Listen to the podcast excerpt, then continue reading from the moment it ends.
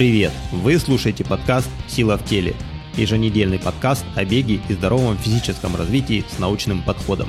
Меня зовут Евгений Пищалов. Я мастер спорта по легкой атлетике и сооснователь бегового проекта Rocket Science, вашего проводника в мир здорового спорта. Слушайте нас на всех подкаст-платформах и не забудьте подписаться, чтобы не пропускать новые выпуски. Всем привет! Э, с вами Rocket Science и очередной эпизод подкаста «Сила в теле». У микрофона снова Евгений. Четвертый эпизод, который вы сейчас слышите, предназначен для всех бегунов без исключения, поскольку мы коснемся темы восстановления. Итак, какие вопросы мы сегодня будем обсуждать? У нас три больших глобальных вопроса, поделенные на более а, мелкие темы. Это индивидуализация восстановления и типы утомления. Это различные приемы восстановления. И третий вопрос – роль психологии и веры в восстановительные мероприятия. Поехали. Начну с того, что вот действительно среди бегунов, наверное, не найдется того, кто бы не задавал вопрос, а как мне восстанавливаться после тяжелых или, может быть, даже не после тяжелых тренировок. Этот вопрос волнует всех. Я устал, значит, хочу поскорее восстановиться, чтобы а, получше а, пробежать на следующей тренировке. Ну, начну с того, что утомление утомлению рознь. Соответственно, и восстановительные приемы должны быть различные. А, у меня есть же такое выражение, которое я часто повторяю, что бегун, настоящий бегун, опытный бегун должен различать 50 оттенков утомления. Вот э, вам домашнее задание на следующую неделю тренировок будет такое. Попробуйте после каждого вида нагрузки отследить, чем отличается одно утомление от других. Ну, согласимся, что утомление после 200-метровых э, интервалов будет сильно отличаться от утомления после длительного кросса или после какой-то хорошей силовой тренировки. Мы вроде как устали, но ощущения совсем разные. Утомление воспринимается совсем по-разному. Даже, казалось бы, одни и те же кроссы, одинаковые по темпу и по пульсу, а, в разные недели могут отличаться по своим ощущениям. Ну так раз а, видов утомления у нас много, соответственно, и видов восстановления должно быть а, ничуть не меньше, и это логично. Но давайте рассмотрим вообще, что такое само по себе а, восстановление. Если простыми словами, то восстановление представляет собой возвращение организма в норму, возвращение ему рабочих кондиций. И если рассматривать с этой точки зрения, то я могу выделить э, несколько различных э, типов восстановления. Ведь иногда у нас больше устают ноги, иногда мы испытываем очень сильный э, психоэмоциональный стресс от тренировки, когда вроде общей придавленности нету, организм достаточно свежий, но высокий пульс, чувство вот этих, когда внутри в организме бурлят стрессовые гормоны, а, когда внутри вот такое жжение, организм разогретый. Есть состояние, когда нам просто хочется упасть, а, батарейка наша на нуле, как у того а, зайчика с барабанами из рекламы Energizer по телевизору вот несколько лет назад крутили. Вот. Все, все эти виды утомления различные, соответственно, требуют различных подходов. Но мы начнем с очень специфичного вида утомления и, соответственно, будем рассматривать для него восстановление. Это восстановление ног. Но восстановление ног не от усталости, а наоборот от излишнего отдыха и от э, чувства ватности. Но этот тип а, так называемого утомления касается в первую очередь продвинутых бегунов, особенно тех бегунов, у кого доминируют быстрые мышечные волокна. А, вот если среди наших слушателей такие есть, наверняка вы вспомните, что иногда после выходного дня, день-два мы отдохнули, выходим на скоростную тренировку, ноги не бегут. Парадокс какой-то. Отдыхал два дня, ноги не бегут, не разгоняются, пульс хороший, самочувствие хорошее, в ноги как будто ваты натолкали. Вот. В одном из прошлых эпизодов я уже разбирал эту тему, но я повторюсь для тех, кто не слышал. Такая ситуация возникает, когда наши мышцы теряют мышечный тонус. Я это тоже хочу отнести к, э, восстановлению, поскольку э, полный отдых двухдневный приводит мышцы в э, нерабочее состояние. Соответственно, восстановление работоспособности это и будет полноценным восстановлением. Вот. Когда такая ситуация у вас начинает ощущаться, когда нету мышечного тонуса, когда вроде при полной свежести вы не можете бежать, разгоня... разогнаться, ноги полны ваты, работают следующие приемы, когда это состояние очень сильное, когда э, ну, просто максимальное. Хорошо работают различные варианты скоростно-силовой работы. Это могут быть после легкой разминки быстрые ускорения, это могут быть все варианты специальных беговых упражнений, это может быть плеометрика, это могут быть э, какие-то упражнения на мощность, допустим, прыжочки в длину, прыжки на тумбу. В общем, все то, что запускает э, процесс активации достаточно большого количества мышечных волокон, оно и приводит к, э, к повышению мышечного тонуса и восстановлению работы мышц.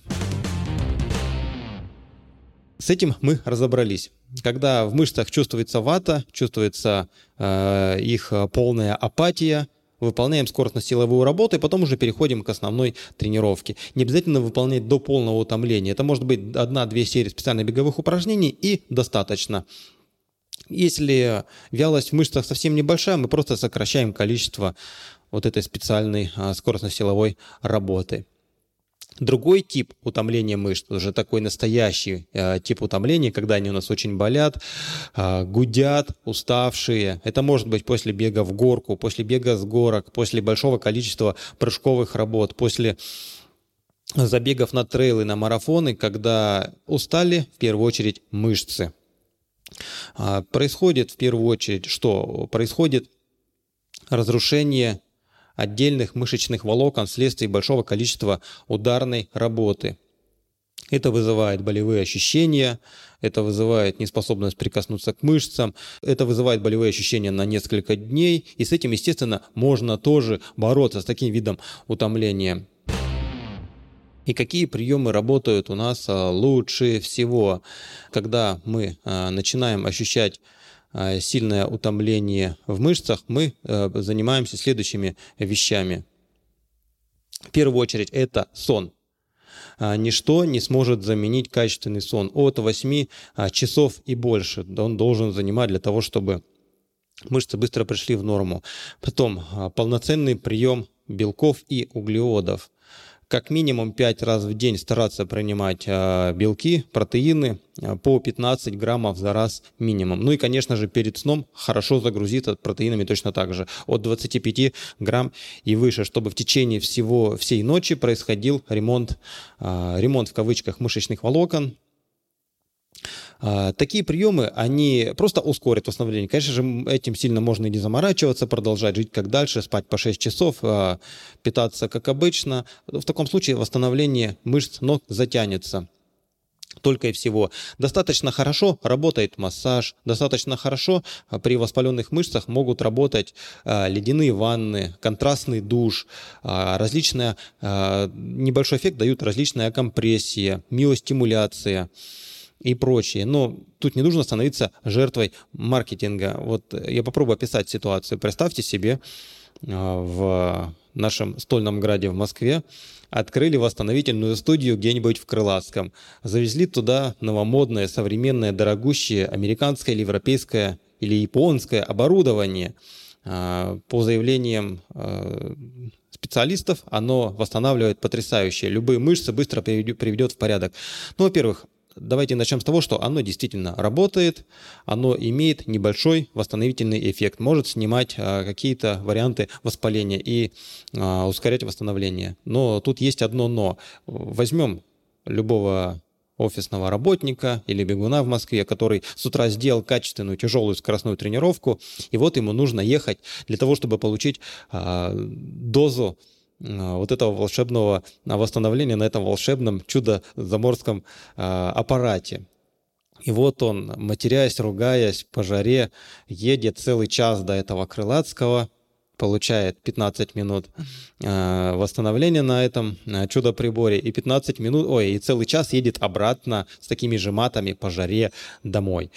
Вот. Если мы возьмем сопоставим дебет и кредит от такой поездки, от таких мероприятий, то кредит будет намного выше, и общий э, восстановительный эффект будет отрицательным. И намного лучше было бы для этого человека закинуться протеинами, с хорошей дозировкой, или просто хорошо покушать и 30-40 минут поспать. Вот, поэтому тут обманывать себя не нужно. Ни один восстановительный прибор никогда не заменит качественную еду и качественный сон. Особенно, когда сон приводит еще и к снижению общего стресса. Вот только и всего. Теперь мы переходим уже к утомлению всего организма. После очень тяжелых стрессовых тренировок, наверняка каждый из вас замечал, насколько ухудшается наш сон. Э, мы становимся нервными немножко, мы становимся немножко возбужденными, э, хуже засыпаем, лежим, ворочаемся, э, сна ни в одном глазу. Это как раз говорит о том, что в организме бурлят стрессовые гормоны. В первую очередь кортизол.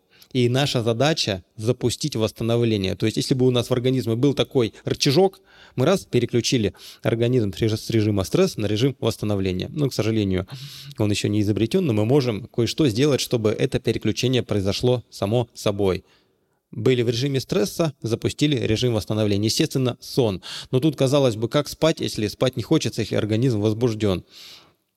А, хорошо работает прием протеина перед сном запускает. Хорошо работает а, перед сном теплая ванна. Она может немного снижать а, уровни кортизола. А, хорошо работает, опять же, полноценная диета. Но самым сильным антагонистом гормона кортизола является, как ни странно, окситоцин. А окситоцин – это гормон общения. И тут мы переходим к одному из самых главных и одному из самых лучших способов восстановления – это социальное восстановление. Так вот, когда после тяжелой, сверхтяжелой тренировки мы идем в компании друзей – попить кофе, пообщаться, пообедать, поужинать. А, неважно, просто весело хотя бы там 15-20 минут провести время в приятной компании. В нашем организме происходит выброс большого количества окситоцина. Но только в том случае, если эта компания нам приятна. И вот этот окситоцин является лучшим антагонистом кортизола и, соответственно, снижает его уровни. Ну и у нас организм за счет вот этого социального восстановления а, запуск, а, переключается в режим восстановления. Удивительно, но факт. Что еще хорошо работает, когда у нас э, высокие уровни кортизола? Хорошо работают легкие тренировки, прогулки или даже просто э, наблюдение за зеленой природой, за зеленью.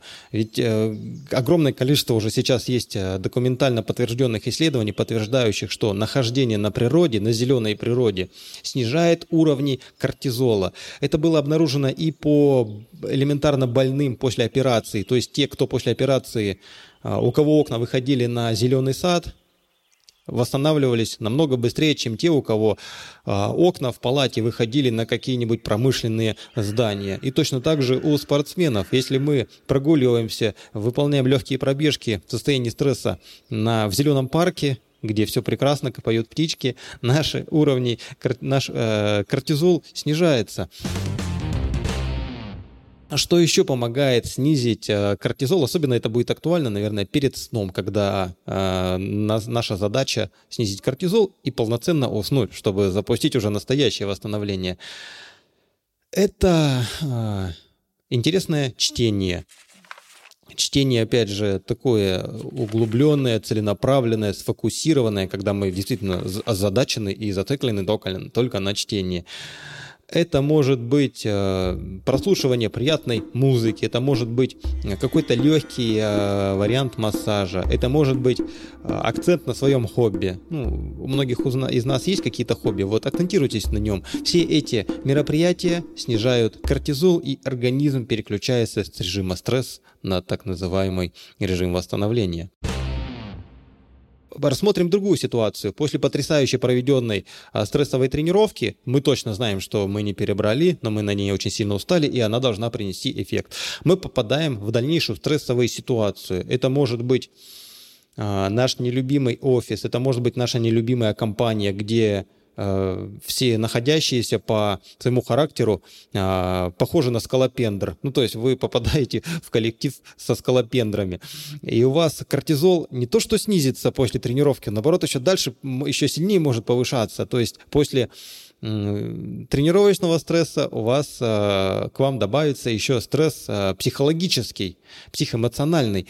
В такой ситуации восстановление не запустится, и, соответственно, эффект классно выполненной, качественно выполненной тренировки резко стремится к нулю. Поэтому важно выбирать окружение а, правильно. Ну или перестать их воспринимать, а, этих а, товарищей, как скалопендра. Пере, изменить свое отношение к ним. Дальше. Есть еще одно удивительное состояние организма, состояние апатии. Что оно из себя представляет? Хорошо с ним, я думаю, знакомы те, кто готовится к очень длинным забегам. Это марафонцы, это трейл-раннеры, это какие-то бегуны на сверхдлинные дистанции, когда большие очень большие объемы постепенно приводят к состоянию, к такому апатичному состоянию. Оно очень часто может характеризоваться э, очень низким пульсом покоя, постоянной сонливостью, невозможностью разогнать пульс на тренировке. То есть мы пульс еще не разогнался, а нам уже становится тяжело. Вот это состояние апатичности, оно он даже намного чреватее, чем а, классический кортизоловый стресс.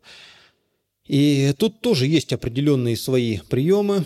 Вот, если вы, э, кстати, когда наступает а, такой вид утомления, он чаще всего наступает при, опять же, очень больших объемах, которые мы не тянем, которые а, превышают наши адаптационные возможности. Он наступает, когда мы игнорируем а, повышенные уровни кортизола, когда мы вопреки а, сигналам организма и э, высоким стрессом от нагрузки продолжаем тренироваться, организм впадает, но если не в летаргический сон, то что-то предшествующее ему. Так вот, тут тоже есть определенные приемы, и они выглядят так. Это большие, э, большие дозы э, протеина перед сном, во время каждого приема пищи, там от 20 до 30 грамм желательно принимать, а, качественного, естественно. А, сюда отнесем, что еще мы? Мы сюда отнесем а, качество еды и ее количество, то есть э, еда, э, рацион должен быть полноценным. Мы можем принимать следующие виды биодобавок. Это рыбий жир или омега-3. Мы можем принимать пробиотики, витамин D, проверять и контролировать, проверить в целом свой, э, свои анализы крови, посмотреть, как они сейчас, на каком уровне находятся, в том числе гормональный профиль. И из этого состояния, пока, насколько показывает моя практика, я таких э, товарищей очень часто встречал и самому пару раз э, удавалось загнать себя в это состояние.